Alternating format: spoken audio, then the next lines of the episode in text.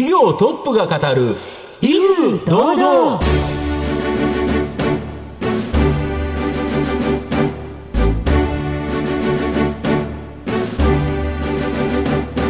毎度相場の福の神こと藤本信之です。アシスタントの飯村美希ですこの番組は巷で話題の気になる企業トップをお招きして番組の指揮者的役割である財産ネット企業調査部長藤本信之さんが独特のタクトさばきでゲストの人となりを楽しく奏でて紹介していくという企業情報番組です。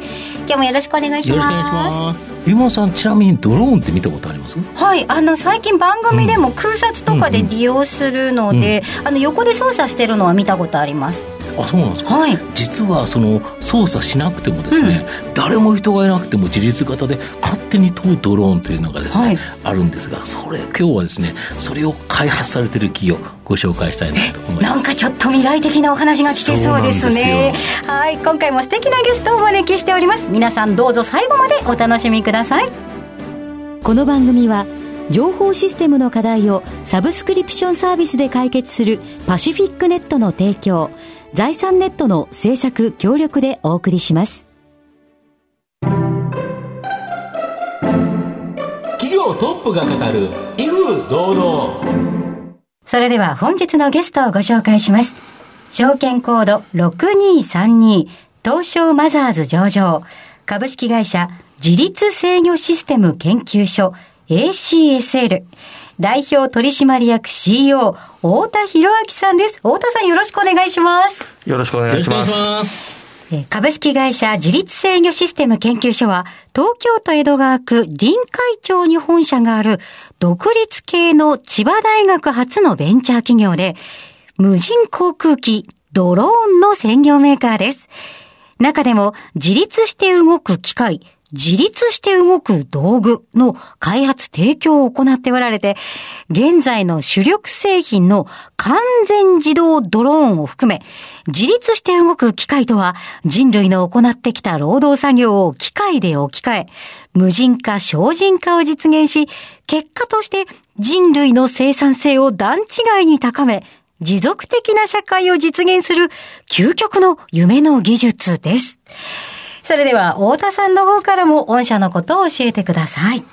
はい。あの、今紹介いただいた通り、はいえードローンのメーカーでございます。はいで、一言で言えばですね、はいえードローンのハードを、はいそれから入っているソフトウェア、はいこれはドローンを制御する頭脳に当たるわけですけど、はいこれをすべて統合して、ドローンを供給する、まあ、いわゆる製造業のメーカーというところであります。はい。特に大事なのは、そのソフトウェアを国産で全てえー自前で持っていて、まあ何十万行というソースコードがあるんですけれども、はい。それを我々開発して、あ紹介いただいたように離着陸、はい。から、まあ、緊急事態が発生したらそれを察知して着陸する等々ですね。まあ、非常にいろいろな複合的なソフトでもって、まあ、長距離、例えば、あの、物流等々でドローンが飛んでいくときに、見えないところまで行っても、まあ、動作するようなドローンを作っていると。まあ、そのソフトウェアが我々の宝であってですね、企業価値となっています。完全自動ドローンの話面白そうですね。はい。まあ離陸して、飛行して、着陸するまで完全自動で動くと。そうです人間が操作しなくてもいいと。そうですね。いいですね、これ。あれ、あの、さっき、あの、察知して動くっていうふうにもおっしゃってましたよね。そういう脳みそもあるんですか？うん、まあ、本当は違うんだけど、例えて言うと小脳と大脳って言ってましてね。はい。まあ、小脳は体を動かすという部分で、まあ、ドローンがモーターを回して飛ぶっていうところですけど、大脳型って言ってまして、まあ、目もついていてですね、あはい。周りの画像を見て、はい。自分があどこ飛んでるか、障害物までの距離とか、なんか壁があるぞとか、そういうこともお理解していると、まあ、いう意味で察知するって言葉を使って、僕は使いましたけど、わあ、すごいですね。で、では、後ほどまたじっくりと伺わせていただきます。えーまずは、太田さんにですね、いくつかご質問をさせていただきます。生年月日はいつでしょう？まあ、昭和51年8月18日生まれでございます。はい。えー今おいくつでいらっしゃいますか？44になりました。はい。ご出身はどちらでしょうか？愛知県の豊橋市というところですね。はい。子供の頃、なんかこういう本が好きだったとか思い出はありますか？まあ、ホーキングの本が流行ってて、流行りましたね。宇宙論っていうやつ、ブラックホールとか、相対性理論とか、はい。まあ、こういうのをこう読むようになって、えーよく読んでましたね。ちなみにそれは何歳くらいから読んでたんですか？まあ中学さ、中学1年くらいじゃないかな。中学1年生でなんかもうすすごく難しそうなんですけど、どんなところに惹かれてたんですか？本質ですよね。で、見えないですよね。行くこともできないしね。それをなんか論理的に考えでもって想像し、追求するっていうのがね、えー非常にすごいなと思ってましたね。そこに面白みを感じたんですね。藤本さんいかがですか？そうですよね。で、子供の頃やっぱりアインシュタインに憧れて、その宇宙などがまあ好きな少年だったということだと思うんですが、京都大学の工学部に進学された。これなんでここを選ぶんですか？まあ、あの、若干東京より近いっていうのもあるんだけども、はいはいやっぱりこう、湯川秀樹先生もね、ノーベル賞取られましたけど、やっぱ物理系が京都大学ってイメージもあって、強いですね。まあ本当は理学部行きたかったんだけど、まあちょっと妥協して工学部行ったってことですよね。工学ではどんな勉強されたんですか？広く物理勉強し始めるんだけれども、あの、4年生でこう、研究室分かれるときはね、そうですよね。本当はあの、今言った宇宙論とか素粒子論やりたかったけど、じゃんけん負けたんで、あまあそれは良かったんですけどね。うん、結果は良かったですね。まあ、核融合っていうプラズマの研究室に入ったんですよね。原子力とか原子力関係に行ったんですよ。なるほど。で、そこだったんですけど、その恩師の教授が亡くなられてしまったというところから、この半導体のロームという会社に入社されてるんですけど、そのあたり、なぜだったんですか？まあ本当に、あの、プラズマが勉強してて、教授の先生は、あの、日本の世界の、世界的に有名な方程式の名前になってるような、長谷若谷先生っていう、長谷川若谷方程式ってあったりするんだけど、まあ憧れてて、えードクター取ったら、アメリカにも行こうかなとかはい。言ってたんだけど、まあ死んでしまわれてですね、はい。急性されて、まあ、と。と学会として非常に大きなショックだったわけですけどね。まあ、研究室なくなっちゃうので、著名な方亡くなると、まあ、就活してですね、まあ、ローン京都なんで、で非常によくしてもらって、ちょっと大学の残った仕事をしながら、あローン向きなさいって言ってくれたので、頼ってですね、入れていただいたということですね。で、そこで、その青色 LED でノーベル物理学賞を受賞された、えー中村修理先生との出会いがあったとか。あの、ロームも青色 LED やっててですね。あはいはい。まあ、あの、中村さんがおられた日夜科学に比べると結構後発だったので、追いかけてたんですけど、まあ、追いかけてる中で自由になられた中村先生、ね。カリフォルニア大におられるんで、はい。はい。そこと共同研究させていただいてて、まだ20代だったですけどね、窓口させていただいて、行き来して、あの、ご指導いただいてました。なるほど。で、その先生のところに移ったっていうのもあるんですよね、その後。まあ、これはあの、その後僕がローンを去って京大に戻ったので、結局来いってことになってですね、招聘いただいたんで喜んで、まあ、行ったんですよね。大変、大変光栄だったですけど。なるほど。で、その後、日本に帰ってきてどんな仕事されたんですか？で、マッキンゼーってとこですよね。これはあの、なんかちょっとき、だいぶ違いますよね、今までと。うん、まあなんか子供生まれて日本に戻るときに就職活動したけど、やっぱ日本の企業とかちょっと面白くなさそうだったんで、いろいろやってたらマッキンゼー取ってくれたんですよね。変な人をね。ええそれであの、まあやってたのは意外と半導体とか、うんうん。ハイテクだったので、んまあ面白かったです。意外と科学技術も触れてましたけど。うん。で、そこに入ったことが、今の会社につながってるとか。うんもうほとんど一期一会で何やってんだって感じなんだけど、あの、マッキンゼーの同期の方が UTEC で投資家をされててね、はい坂本さんという方が、はいこの人が ACSN に投資をああ、なるほど、今の会社に。入ったので、はい、投資家まあ、として。そうすると投資家は今度経営者探してくるんですよね。大学発ベンチャー。それで僕を COO としてぶち込んだという、そういうことですね。なるほど。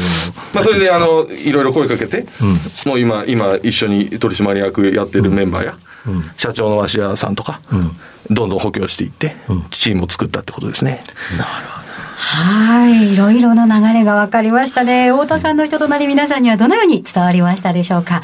後半では太田さんが率いる企業についてじっくりと伺っていきます。企業トップが語る威風堂々では後半です。藤本さんのタクトがどうさえ渡るのか、ゲストの太田さんとの共演をお楽しみください。御社は世界で初めて上場した専業ドローンメーカーという形になるんですが。あの、もちろん中国系の DJI って会社有名で、うんでかい会社ですね。あの、もちろん、うんあとパロットってフランスの会社もあったりするんですけど、あはい。まあそんな中で専業メーカーとしては日本、うん。世界でも初めて IPO したってことですよね。まあ特にメーカーであったってことも大きいと思っててですね、まあ大変あいい機会、あ審査もしていただいて、一番で出れたことは良かったと思います。なるほど。で、先ほどおっしゃられたその世界最大のドローンメーカー、今、中国の DJI という会社だと思うんですけど、御社のドローンは完全自動ドローン。で、例えば煙突の中を飛ぶとか、下水管の中を飛ぶとか、特殊な用途のドローンに特徴があるとか。市場ではよくニッチとか言われるんだけれども、もっと簡単に言うと中国のドローンっていうのは写真ドローンなんだよね。はいはい。カメラがついて撮影すると。えー非常にえーエントリーしやすくて、うんまあラジコン。ラジコン。うんでスマホも使いながらラジコンでやると。大空飛ぶ分にはすごいいいと。で、まあカメラ性能がいいですよね。一方で人間がずっと操縦してるんですよ。大概ですね。ホバリングとかしますよ。だけれども、まあ大空でラジコンっていうのが、まあ一つのポイントなんですよ。一方でそれを持ち込んで煙突の中とかね、トンネルの中とか、暗いとことか、下水道とか。まああと物流でやるときに、ラジコンで見えなくなる。そうですよすなわちね。500メートルくらい行くともう見えないんですよ。点になっちゃってね。目視できないですよね。で、まあ大体うち10キロぐらいこう福島とかで飛ばしてるってわけですけど、全く見えないわけです。まあ、こういう環境では使えないわけですね。だからここをまあ我々狙うと。で、そこをやるためには共通キーワードで自動じゃないとダメなんですよ。なるほど。煙突に当たりそうだったら人が操縦するってやったら、そんなのできないんですよ。当たりそうでね。はい。あと、長距離になったら見えないからそもそも操縦できないわけですよまあ、そりゃそうですよね。だから、この自動ドローンっていうのが、あの、一つの、まあ、全然違う、写真ドローンと違う市場としてあるわけですね。要は、ドローンって言われると、なんか人間が操作して、要はラジコンのように操作するのか、もう本当に離陸から飛行、着陸までボタン1個押したらそのまま動くと。これが全然違うということですか？そうですね。あの、最近の言葉もいろんな人が使うけど、エッジって言うんだけど、はい。取ってきたデータとか写真はクラウドに後で飛ばすんだけど、その瞬間、飛んでる瞬間は、クラウドと関係なくて、エッジ側で閉じて、そこだけで判断して飛ばないといけない。これって、飛んでる中に CPU とかデータとかメモリーとかあるから、これめちゃくちゃ制限がありますよね。要はクラウドだったら外のでかいコンピューターでいろんな計算できると思うんですけど、これ大変ですよね。ですから、あの、車用に例えば使ってるスラムっていう画像処理技術とか、はい。使えるかっていうとちょっと違うんですよね。なるほど。時間とか、コンピューターのパワーとか違う。もっとちっちゃくしないといけない。そうですよね。だからうちの CTO のクリス・ラーベっていうアメリカのから来てくれてる博士は、まあ、こういうの得意でね、ん。非常にこう、シンプルな形で、余計なものをそぎ落としたような画像処理がすごくてね。で、それをもう制御に直結してるわけですよ。で、それであの、10ミリセカンドとか、はい。10ミリ秒とか、はい。そういうスピードで判断しながら、ああ、障害物見てまあ飛んでるわけですから、ちょっと心中してたら、あぶつかっちゃうということですか？まあ今も、今も磨いてますよ。あの、なるほど。そううん。例えば夕日が当たって光の反射が多いとはい、見えにくいから、はい。うんドローンは混乱したりするわけです。まあこういうのを一つずつ潰していってますけど、下から光がパシッと当たって、はい。そのカメラのところに当たっちゃったりとか、人間でもありますよね。人間でも目がね、くらむってやつだけど、ねありますよね。だから、ほだから本当に一瞬、途絶すると落ちるから、結構究極的に追い込んで、ソフトを磨いてるってことですね。で、ハードは意外とありもんのカメラとか、スマホ用のカメラとかすごい精度がいいんでね。もう今ソフトの競争ってことですよ。なるほど。そうすると、その制約された中で、どれだけいいソフトウェアが作れるか、それこそまさにもう技術開発で頑張ってるという感じですか。そうですねなるほど。これ飛ばしてみないとわからないので、あの、毎回飛ばし、で、モーターがついてるのアナログなんですけど、だから非常に時間がかかるんですよね。逆に言うとそれエントリーバリアになってるので、なるほど。そんなすぐに追いつけない新規参入がしづらいというすとこごい投資ろですよね。が必要だと思いますけどね。なるほど。で、現在は日本郵便など様々な企業が様々な用途で実証実験を行っている状況で、まあ、数百万円のドローンを100機程度ですね、まあ、数十社に販売しているという形なんですが、数年後には実際にですね、実用化されそうなので、中期経営計画では2022年には年間1600台の機体出荷、総利益率50%で売上高55億円、利益7億5000万円。10年後にはなんと売上高が1000億円、利益100億円、これを目指されているとか。あの、まず実証をやってるってことなんだけども、うん、だからまあ数十社から100社いて、うんうん、えー、そういう人が今テストをしている段階なので、うんうん、まあ1社1、2台買うので、まあ100程度、うん、まあそういうことですね。ででもですね、今、うん、あ中継でも書いたように、すごく数が出そうな分野が分かってきてるわけですよ。なるほど。とりあえず4機種って言ってるわけですけど、はい、でこれが確実に売れていく目処があるのでですね、中継出させていただいたってことですね。で、この10年後の1000億っていうのはあるわけですけど、まあこれは期待台数、うん、そのニーズにどれだけ展開すればこの数字になるかっていうのは見えてますからね。うんうん逆に言うと、それに見合うですね、自動ドローンを開発していくってことだと思いますけどね。うん、なるほど。まあ、アメリカではそのテスラっていう会社さんが、すごくまあ伸びたっていう形で、まあ、トヨタの時価総額を抜き、日本の全部の自動車会社足した時価総額を抜いたというような形になるんですけど、まさに日本のテスラになりそうな会社という感じですかね。まあ、あの、光栄なことに、そそういう例えがあるなら目指したいですけど、うん、テスラも初期にあの、なかなかものが作れずに。大変でしたよね。大変だったと思うけど、うん、こうインフレクションというか僕、変曲点って言葉を使うんですけど、うんうんこの急に変化するんでね、そうですよね。2桁とか。そうですね。今は実験段階だけど、これが2年後っていうところが見据えてる中では、実用化段階になると、ガツッと台数が増える。そこが御社の変局点になって、逆にその手前が投資のチャンスかもしれないですよね。はい。えー、さて、番組もそろそろ終盤ですが、最後に藤本さん、あれお願いします。あなたの心に残る四字熟語教えていただきたいんですが。一遇を照らすっていう。はい。はい。あの四字熟語にしますと、召喚一遇ですかね。うん、これなぜ選ばれましたか？これいつ頃からずっとなんだけど、まあ、天台宗開かれた最澄、はい、比叡山の最澄、まあ、京都にいたからそういうのもいろいろ触れたんだけども、まあ、これ一宮照らす人が国宝だって書いてあるんですよ。だから自分の役割をね、人が見てなくてもやっていきなさいってことなんだけどね。まあ、これモットーでやってますけども。はい、ありがとうございます。えー、今日のゲストは、証券コード6232東証マザーズ上場、株式会社自立制御システム研究所 ACSL 代表取締役 CEO 太田博明さんでした。太田さんありがとうございました。ありがとうございました。どうもありがとうございました。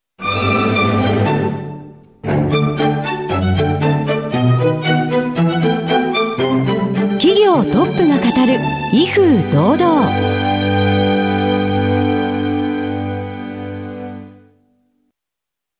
IT の活用と働き方改革導入は企業の生命線。東証2部証券コード3021パシフィックネットはノート PC、SIM の調達からコミュニケーションツールの設定まで企業のテレワーク導入をサブスクリプション型サービスでサポートする信頼のパートナーです。取引実績1万社を超える IT サービス企業東証2部証券コード3021パシフィックネットにご注目ください。お送りしてきました企業トップが語る威風堂々そろそろお別れのお時間です。今日のゲストは株式会社自立制御システム研究所 ACSL 代表取締役 CEO 太田博明さんでした。そして太田さんの選ばれました四字熟語は召喚一遇でございました。いやーなんだかドラえもんの未来のようなお話がとっても楽しかったです。そうですね、はい、完全事実で言ってくれるっていうのはすごいですね。はい。それではここまでのお相手は？藤本信之と飯村美希でお送りしました。来週のこの時間まで。ほなさいなら。この番組は情報システムの課題をサブスクリプションサービスで解決するパシフィックネットの提供財産ネットの制作協力でお送りしました。